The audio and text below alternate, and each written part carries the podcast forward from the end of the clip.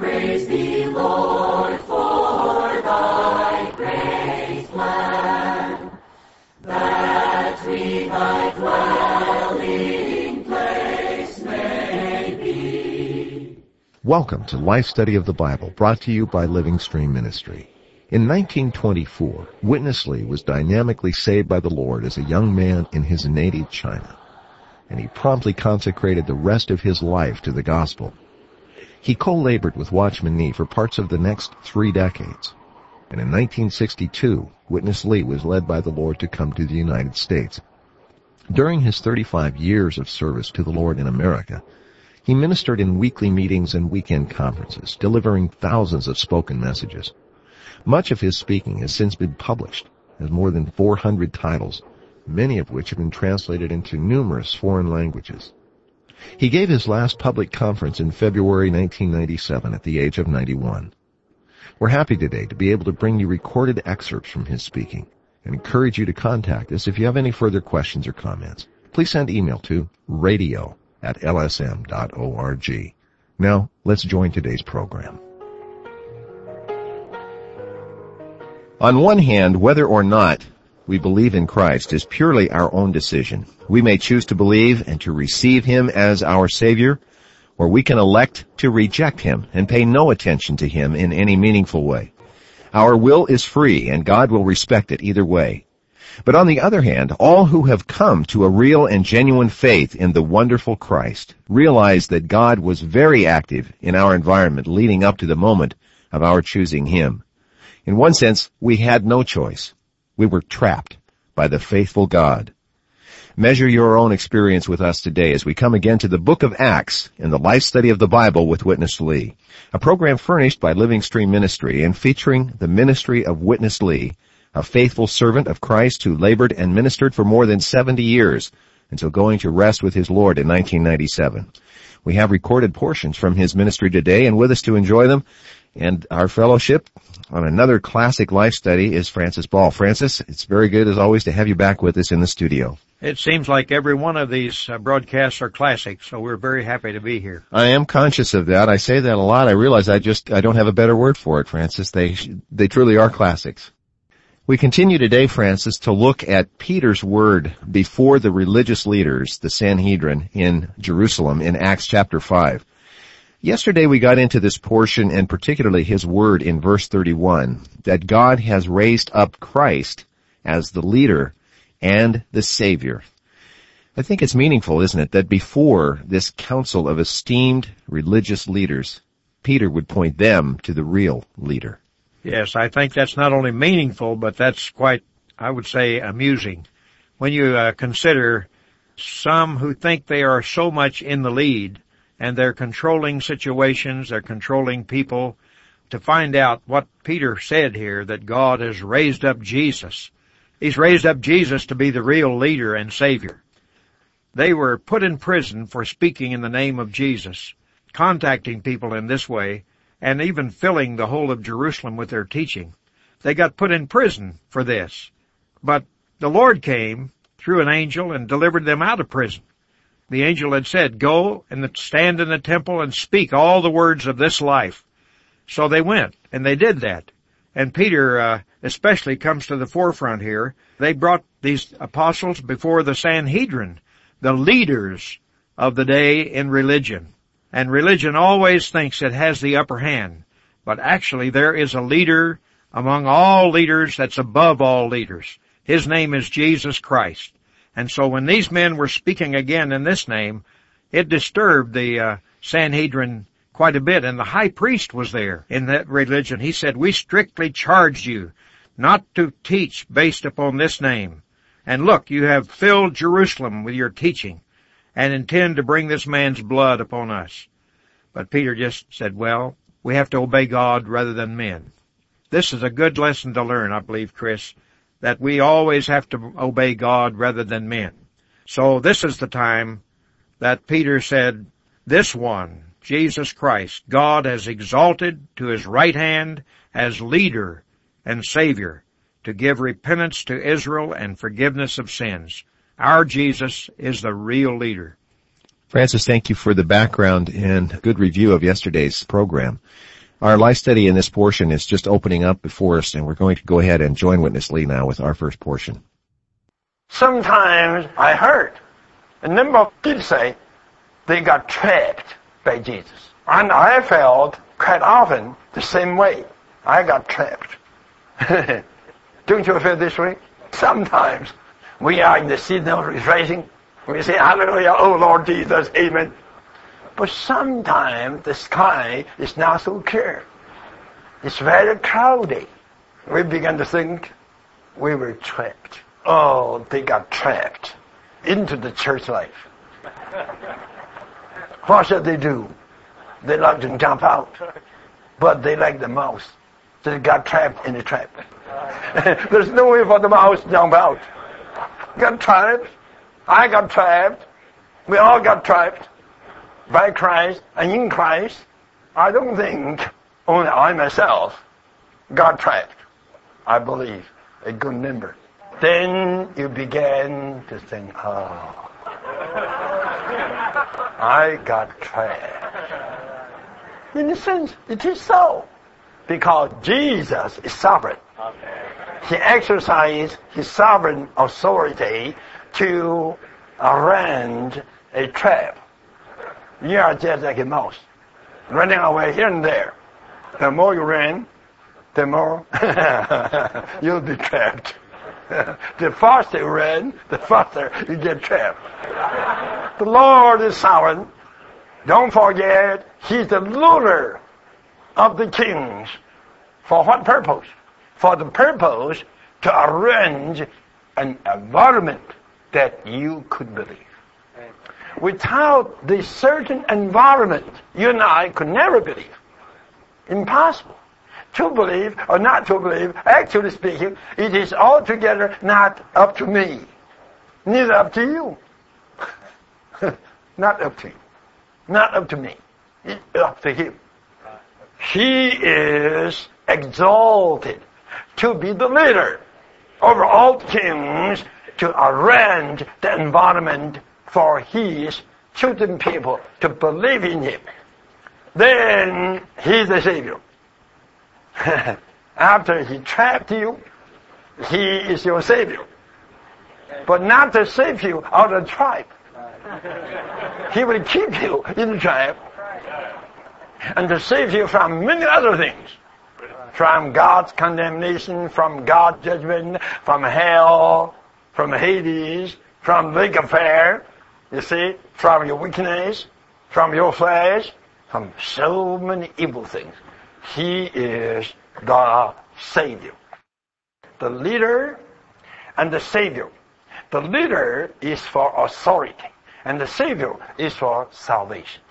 He is such a one. So, we have no choice. I don't believe among us anyone has ever chosen Jesus. I have no choice. No choice. Every choice is gone. I have to believe in him. Actually, not one of us was willing to believe. Every one of us was trapped. Could we run away? We all see what he tried. Just like the ark made by Noah, there was no door, just a sky window. The sky window is not in your hand, but in his hand. Until he opens, then you have no way to get out. I tell you, we are in the ark. We need the ark.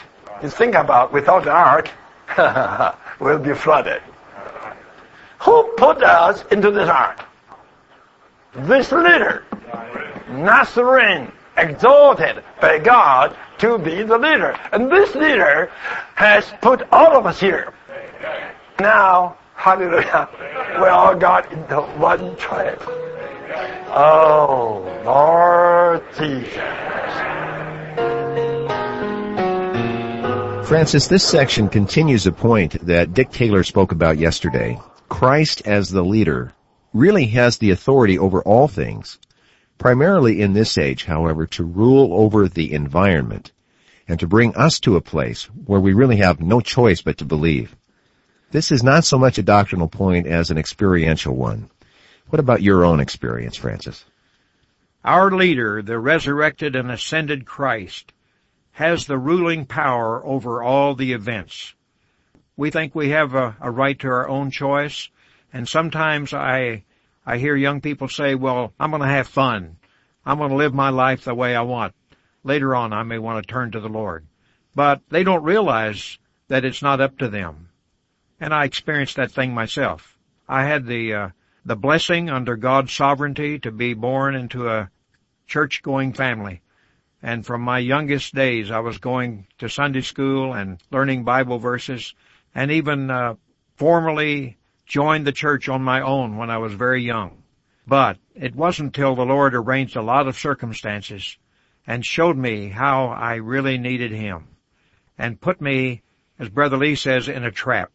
And I got trapped by the Lord Jesus in a way that I couldn't resist Him.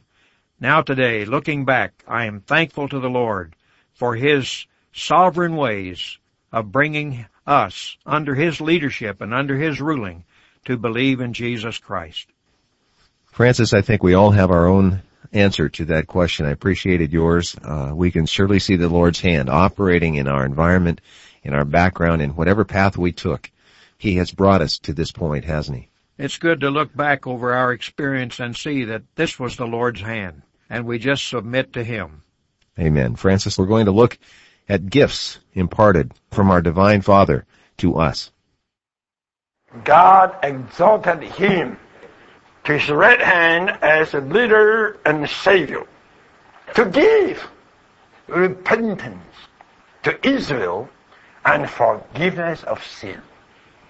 These two gifts, one is the gift of repentance, and the other is the gift of forgiveness. Don't think these are minor gifts. These are major gifts. To give these major gifts needs such a qualification that you have to be the leader and the Savior. If you are not the leader and the Savior, you are not qualified. You are unable to give repentance to people. And you are unable to give forgiveness to people. Do you know in the entire universe, there's only one that is qualified, that is able to give these two gifts.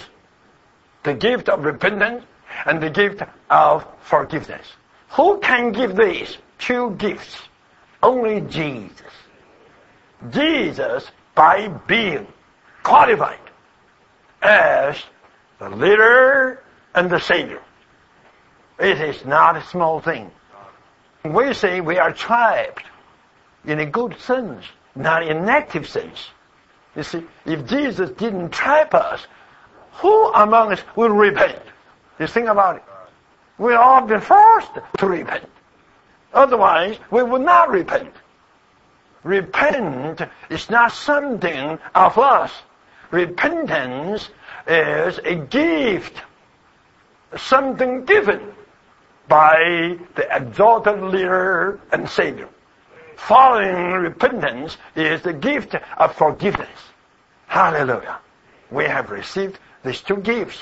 Yet, for Him to give these two gifts, He had to be qualified. And this qualification is just to be the leader, Archegos, and the Savior. He is qualified. So, He is now giving all the time repentance and forgiveness to God, to the people. Francis, I want to ask you about repentance and salvation as gifts. Maybe it's somewhat easy for us to think of salvation as a free gift, but I don't think we usually associate repentance with being a gift.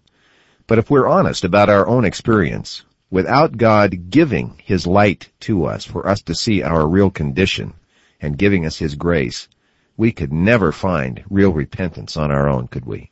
That's true. I can say that from experience, and also I can see it from God's dealings with us with His Word. Repentance is a gift. It takes the light of the Lord Himself as the Spirit shining on us, exposing what we are, what we've done, how we are, what we thought, all of these things to cause us to repent. Repentance is definitely a gift from God, and not a small gift. It's a major gift. I am so grateful to the Lord for every time He comes to me again to bring me to a fresh repentance.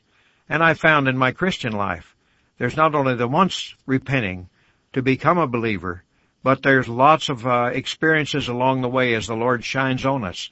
Repentance is on our side. And salvation is based on Christ's atoning death, His redemption. But for us to receive a gift of repentance is what brings us to salvation. Francis, you mentioned we may feel sorry or have feelings of regret or remorse. Talk about the word repentance for just a moment. What does the word actually mean?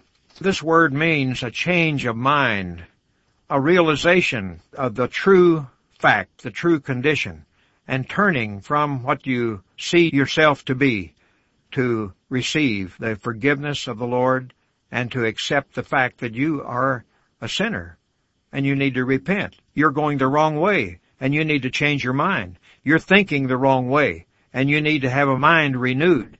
You need life to bring you to repentance. So the term in the Bible is used, repentance unto life. He grants us repentance, turning from ourselves, from our own way, from our fallen condition, turning to our Savior, the Lord Jesus. That's a repentance, a changing of the mind to believe in Christ.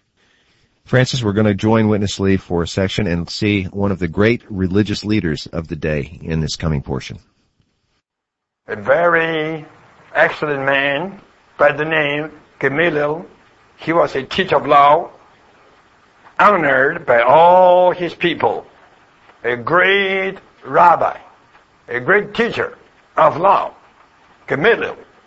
Well, the leaders were perplexed, not knowing what to do, how to do. Then Gamaliel rose up and told them not to do anything. I like these few verses, verse 8. And now I say to you, stay away from this man and leave them alone. For if this counsel or this work is of man, it will be overthrown. But if it is of God, you will not be able to overthrow them, lest perhaps you even be found fetters against God. Very good word. But I'd like to check with you. Such a pious, a godly man, was he in God's economy? Did he know anything concerning God's economy? Even through all the centuries, so many godly ones are just like Gamaliel. Today, too many good Christians, pious, godly, yet they don't know a bit of God's economy. What God is doing today, they don't have an idea. Like Gamaliel, he didn't have any idea what the Lord was doing through Peter and John. He used the word if. He didn't know a bit of God's economy. And he was not in it at all. In the past half century, I met a good number of godly men. Very godly, very pious, yet I didn't have the sin. They didn't know what God is doing today on this earth. Just to be godly, just to be spiritual, that is altogether not adequate. You must know God is still moving. Don't you believe God today is still moving? Surely He is moving. Then we must find out in what way God today is moving. Do you have the assurance that certain denomination is God's way? In the record of the divine revelation, surely you can see it. Peter and John were there in God's economy. They were moving with God, rather God is moving with them. They were moving and they were motivated to move with God. Here it says, not only we witness, but the Holy Spirit also witnesses. We do have inner assurance when we don't have inner satisfaction to say, this is the way. Amen. Hallelujah. We are not today's Gamaliels. We are today's Peter, John, James, and Andrews. Amen. Hallelujah. Hallelujah. Isn't this wonderful? Amen. When Peter and John were charged again not to teach in this name, they went back rejoicingly. And they praised the Lord. And they said that they were counted worthy to be dishonored on behalf of the name. And every day in the temple and from house to house, they did not cease teaching and bringing the good news of Jesus as the Christ. They did not only did the preaching in the temple, but also they did it from house to house. In every house of the believers, they preached the gospel. We do have a reason to follow this, to practice the house-to-house preaching. Francis, I'm quite intrigued by this Jewish scholar and leader, Gamaliel. We see him later in Acts in chapter 22 when Paul talks about studying at his feet as a zealous young Pharisee before his salvation. It's quite obvious that he is learned, scholarly, and very much respected. He even possessed a good deal of wisdom from the counsel that he gave in this difficult situation that they found themselves in. But despite all of these attainments, he lacked one key. He was short of any revelation of God's economy. This could happen to us as well, couldn't it, Francis? And not only could happen, I think in many, many cases it has happened. I know of cases like this of people that are very upright and spiritual and leaders and zealous, but they don't have light in their zeal as to what God's Word really reveals concerning His economy. It's wonderful, Chris, in this ministry through these years, we have seen God has an eternal purpose, and He works on that plan from the beginning of Genesis to the end of Revelation. And the only way to really see what the real situation is and to be in accord with God's leading is not to be a good person and not to be an intelligent and even a wise person, but it is to be an enlightened person by the Holy Spirit in the Word of God. And we see that God's eternal purpose, God's economy, is to work Himself into man, to be life to man, and to build up these believers together into one, so that He has one corporate expression of Himself on the earth. This is God's eternal purpose, and His economy is to work out that purpose by infusing Himself and dispensing Himself into man. And what Gamaliel didn't see was God's economy. What he did show was a good attitude and a good fair way of treating the situation. But this is not God's economy. God's economy is to dispense Himself into sinners, to make them the sons of God, to accomplish an expression of Himself on this earth. Francis, this matter of God's economy, I think as Witness Lee opened it up, we see it here in a very interesting contrast. This is an aside, but I'd like to ask you, we have the contrast of this one we've been talking about, Gamaliel, with the great religious leaders of the time, but we also have this picture of just the simple, common saints, dear lovers of Christ, gathering together in their home, not in the temple. Quite an interesting contrast, isn't it? Yes, that really is an interesting contrast, because religion always has to build up something big and impressive and full of authority.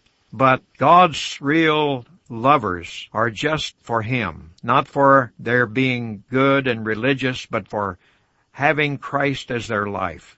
And when we get together as believers and simply get around in a home, as the early believers did, there is kind of a fellowship there that's so pleasant with the believers and also very pleasant to the Lord. This is his heart's desire, that he could have a group of people not occupied with the vastness of their religious buildings, their religious paraphernalia, but they are really occupied with the presence of the Lord Jesus Christ. And as we read through Acts, we find out that's so much in the homes of the believers, house to house, enjoying one another in Christ day by day and spreading this kind of life everywhere they go. May the Lord really deliver us from all this pretense and bring us into a simplicity of enjoying Christ as our life, our Savior, and our leader. There are so many things that can be focused on when you come to the book of Acts, the miraculous, supernatural things, all of these enticing and interesting stories. But to see, as you have put it, God's focus continually, consistently comes back to this type of picture. Believers gathering in a simple way, mostly in homes, day by day, breaking bread together, and really enjoying the presence of our wonderful Lord Jesus. That's the Christian life. Francis, thank you for your help today. Another classic life study. I think we can all agree at this point. We're maybe overusing that term, but until we find another one, we'll probably continue to do so. Come back again very soon, won't you? I hope to. Thank you very much. The life study message that we covered today in its printed and edited form, and certainly more complete than we were able to get into in the 30 minutes that we had today, has been bound together in a volume that includes the first 18 life studies from the book of Acts, and we're offering that to our radio listeners. This is a handsome book. It's not a pamphlet or a booklet. It's a 150-page book. Ultimately, 4 volumes will complete the life study of Acts.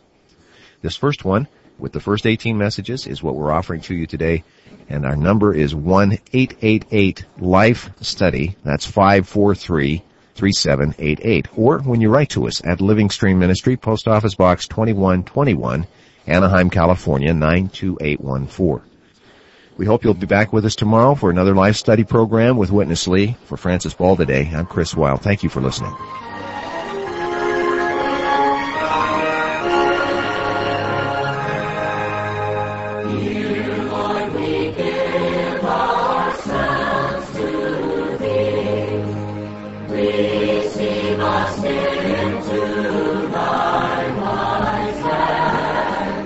Thank you for listening to Life Study of the Bible with Witness Lee, brought to you by Living Stream Ministry. If you have any questions or would like to find other Christians in your area who also enjoy this ministry, feel free to call us toll-free at 1-888-LIFE-STUDY.